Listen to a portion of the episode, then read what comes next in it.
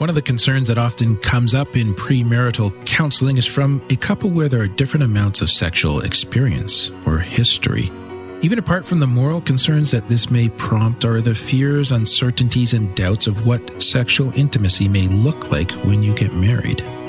The Marriage Podcast for Smart People is designed to help busy couples like yourselves move away from conflict and unhappiness to build a marriage you'll love today and treasure for a lifetime. This podcast is made possible by listeners like you. Learn how you can help save marriages, prevent divorces, and keep families intact by going to oyf.support. Once again, that website is oyf.support. And now, here are your hosts, Caleb and Verlynda Simone Gandel from Only You Forever. Welcome to the Marriage Podcast for Smart People. If you want to build a thriving, passionate marriage, we've got the research, the truth, and the answers you're looking for. We have a redemptive episode for you this week.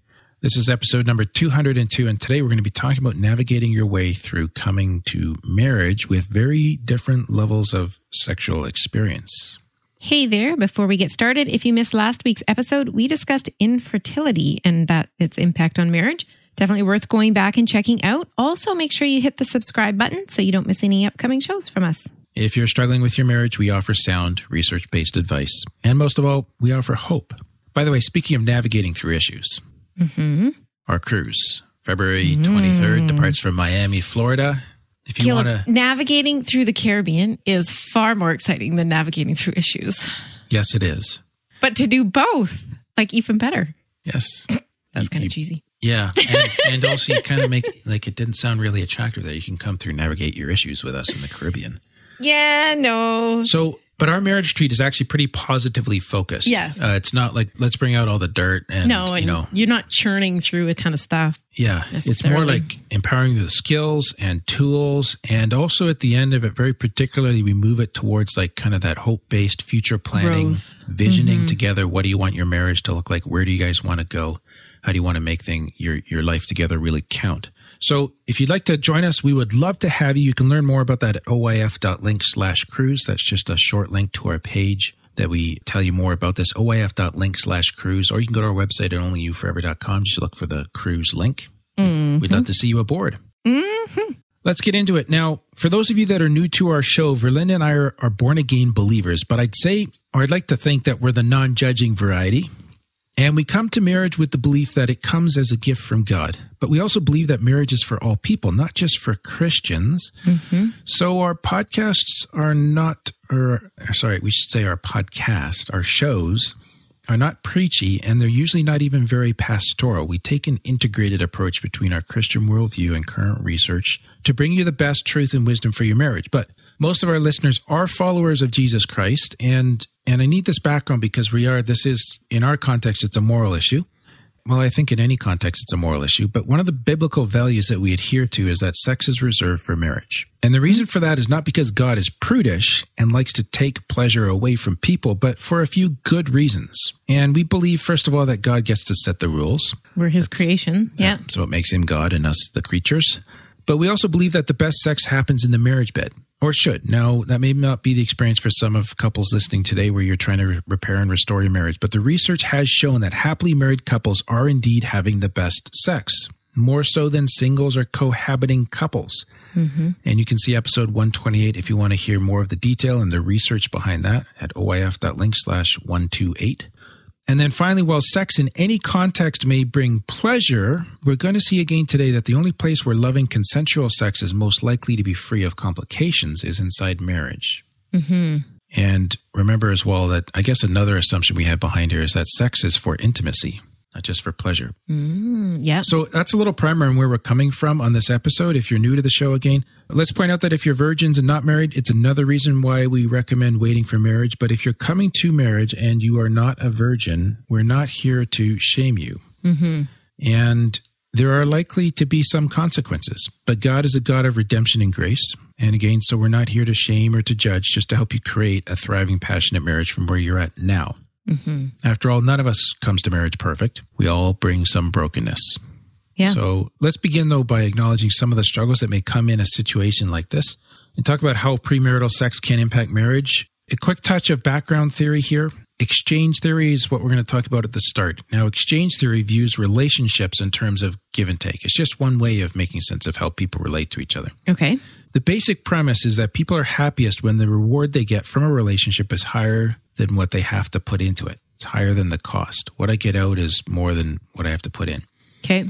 Uh, if I, you know, we we typically uh, relationships where we have to put a ton in and we get very little back. We describe them as draining, Right. Okay. difficult. yeah. We want out them, right? Now, put this back into marriage and sexual satisfaction. There's four factors that are going on here, or kind of two, and then they're just doubled up in a different way. The first is the reward of sexual satisfaction, pleasure and intimacy. Mm-hmm. It's what we derive. Okay. Then there may be some cost associated with that, having to do things you don't want. And it could be as simple as I'm tired, but I'm married. We'll do this anyways. I, Okay. I don't want to make sound like drudgery, but sometimes there's that little bit of cost there. Or there could be differences in sexual desires. There can be a little frustration there, or even preference. You know, prefer to do things a certain way, and your spouse may. So there's a little give and take going on. So you have reward and cost. Now, the complication is on the comparison of those things. So when you add in the comparison of rewards, how the rewards of your marriage compared to past relationships, is sex with your spouse more or less satisfying than with previous partners? And this is still part of that exchange theory. Still part of the exchange theory. This Okay. is the reward side of it. Okay. On the comparison side of costs, how the costs of the marriage and the sexual intimacy compared to the costs in past relationships. Mm, okay. Now, for a virgin spouse, there's no comparison. So you don't get these last two parts at all. So it's just a little less complicated. Yeah, sexual satisfaction is totally determined by the current relationship because there is no other benchmark. Okay. Anxiety about lack of sexual experience, about being compared to previous partners, that may contribute to the cost of the relationship for the virgin spouse and may make sex less enjoyable initially because there's this worry that's distracting you from being fully present. Okay. Yeah. For a non virgin spouse, satisfaction will be partly determined by how the current sex compares to previous partners. Sad reality. So they may actually think about that. Yeah.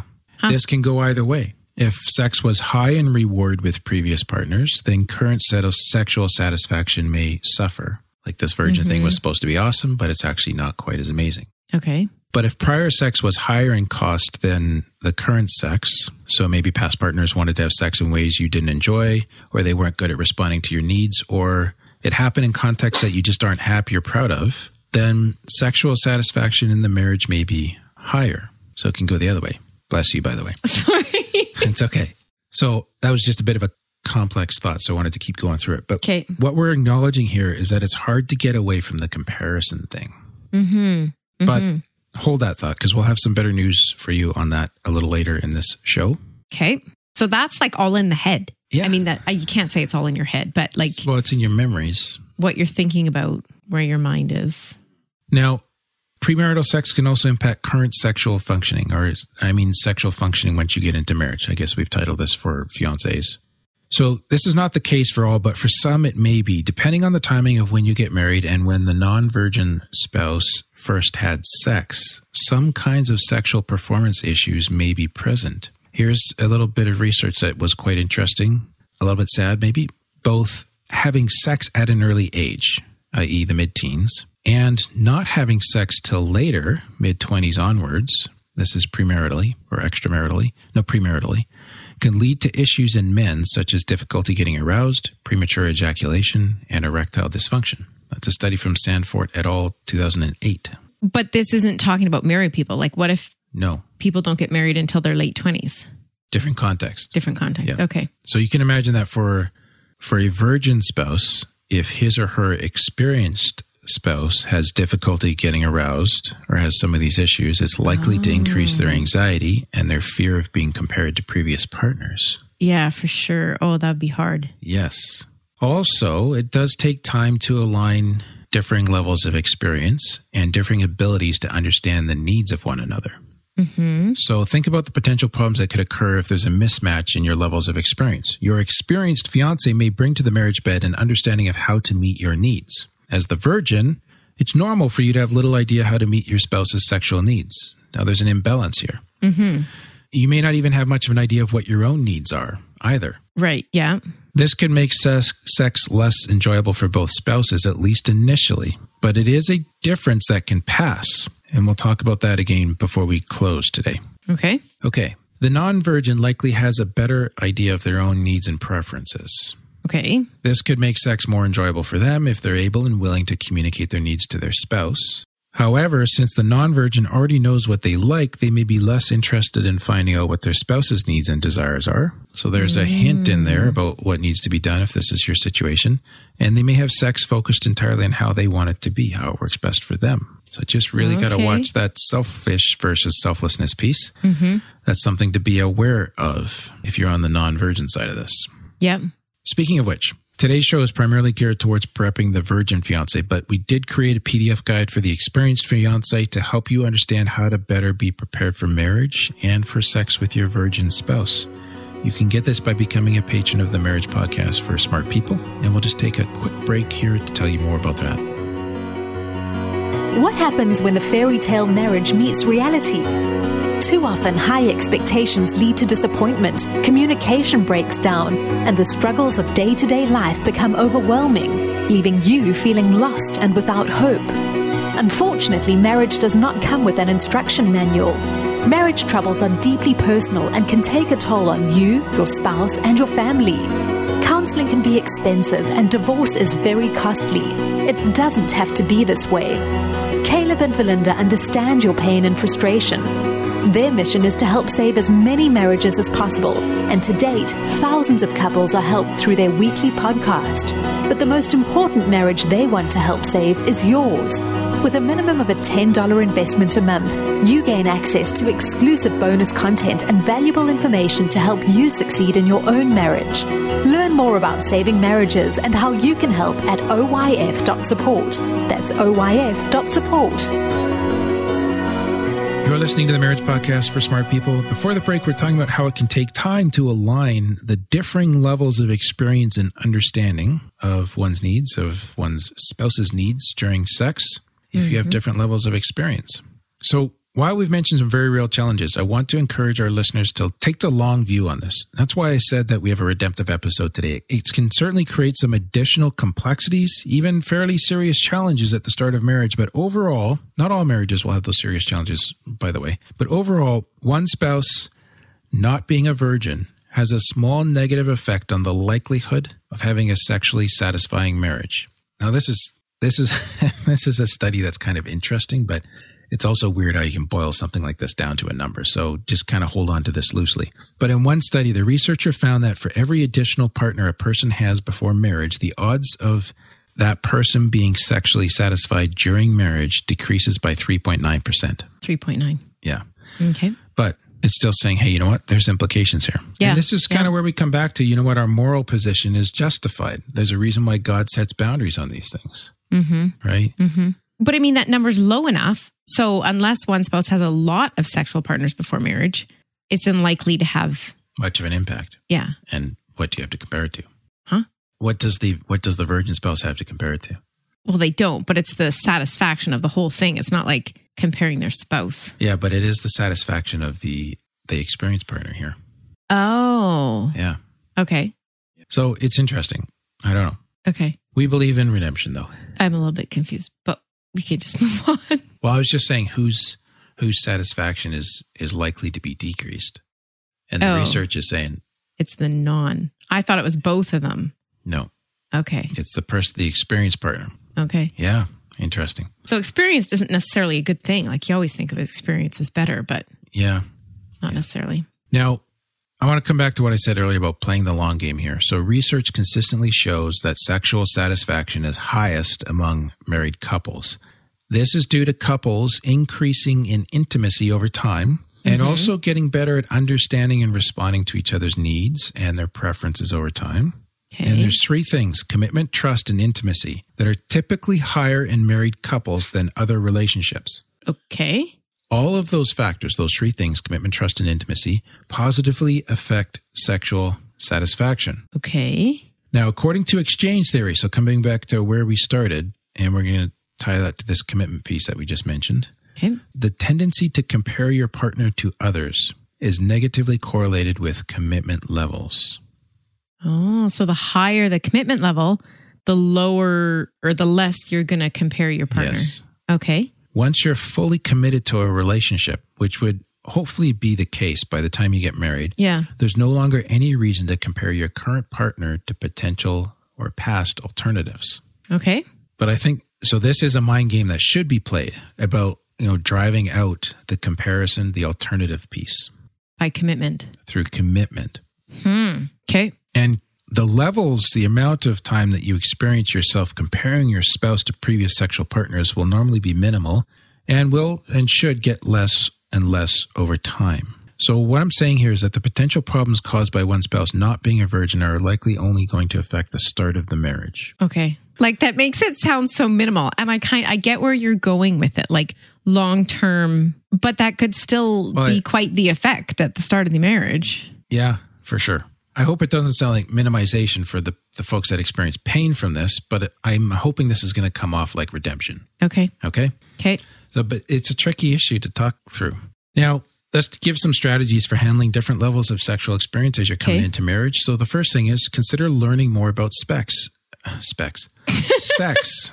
If you, as the virgin spouse, are concerned about your lack of knowledge and understanding of sex, learn more about it. Premarital counseling that gives practical advice, like finding a therapist that is happy to talk about sex, mm-hmm. that has a positive impact on improving sexual satisfaction and reducing per- performance issues. That's a mm, that's from a study in 2009 by Verol and Temmel.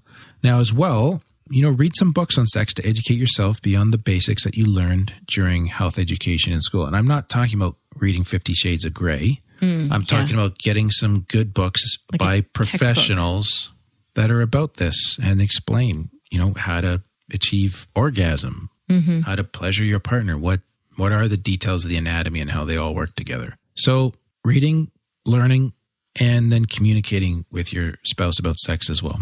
Mm-hmm. Uh, second thing to recommend is to be sensitive. If you're both Christians, it's pretty likely that your non virgin spouse feels some level of guilt and shame about their past sexual experience. So be sensitive when talking about it. Right. That can be difficult to do if you see their experience as depriving you of something, but are there ways that you can view their experience redemptively? Or God has forgiven your spouse? Can you get on board with that too?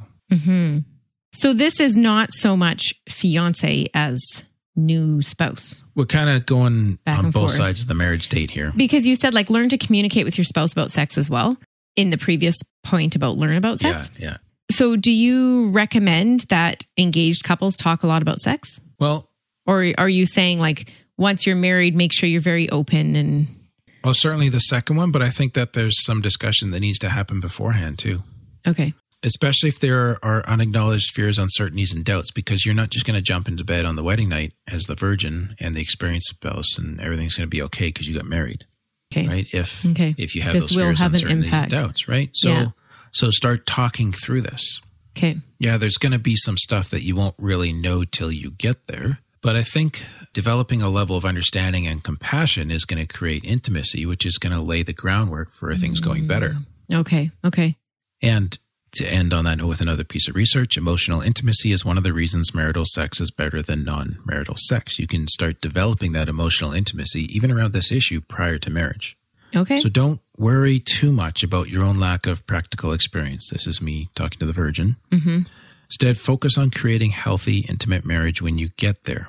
Good sex naturally flows from that. Just going back to the comparison piece at the beginning, like we talk about your brain being your biggest sex organ. Okay. So, oops, um, don't you think that we can, what we think is going to have an impact? Yes.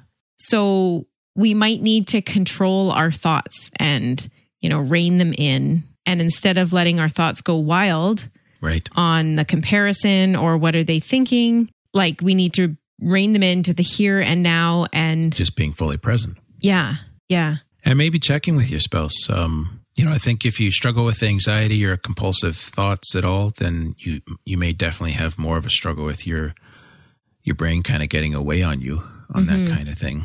Mm-hmm. And so, how can you guys work together to allay some of those fears or put them to rest? Mm-hmm. Or you even just taking ownership of them and recognizing it's more about the compulsivity of your thinking than what's actually happening between you in the moment. Mm-hmm. Yeah. And sometimes it can be help to helpful to tell your brain that that this is okay. This is a wiring issue.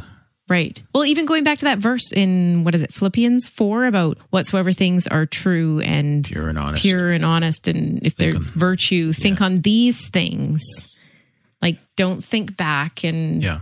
Get through all sorts of doubts and comparisons. Yes, and and maybe too, Verlynda, kind of tying back to what we said in our last episode about infertility, that you know that can be a major issue, but that doesn't define all of who you are, mm-hmm. right? So your your spouse's sexual history doesn't define all of who he or she is. Mm-hmm. There's much more to them. You married A whole person. a whole person Right. who is much more than the sum of their mistakes. Hmm. Yeah, that's good. Yeah. Okay. Next week, Caleb. Next week, we're talking about giving honor to your wife. That's a very Christian phrase. We had a request for that topic. So we'll unpack that a little bit. It's a show I hope many husbands will listen to mm-hmm. and find valuable. You're all ready there just to soak it up. yeah. That is all for today's episode. You can get the full show notes at oyf.link slash 202.